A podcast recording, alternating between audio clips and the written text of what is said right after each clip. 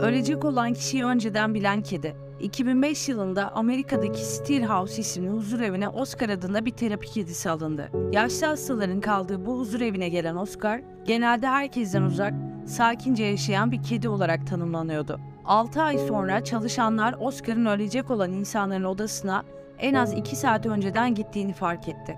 Oscar 25 ölümü önceden tahmin etmişti. Çalışanlar bu sebeple Oscar'ın olduğu odadaki hastalara yakınlarıyla vedalaşmasını tavsiye etmeye başladı.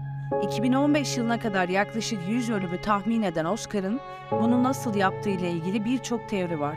Bunun sebebinin salgılanan bir koku olması veya kedinin hareketsiz insanların yanına gitmeyi tercih etmesi olduğunu düşünenler var.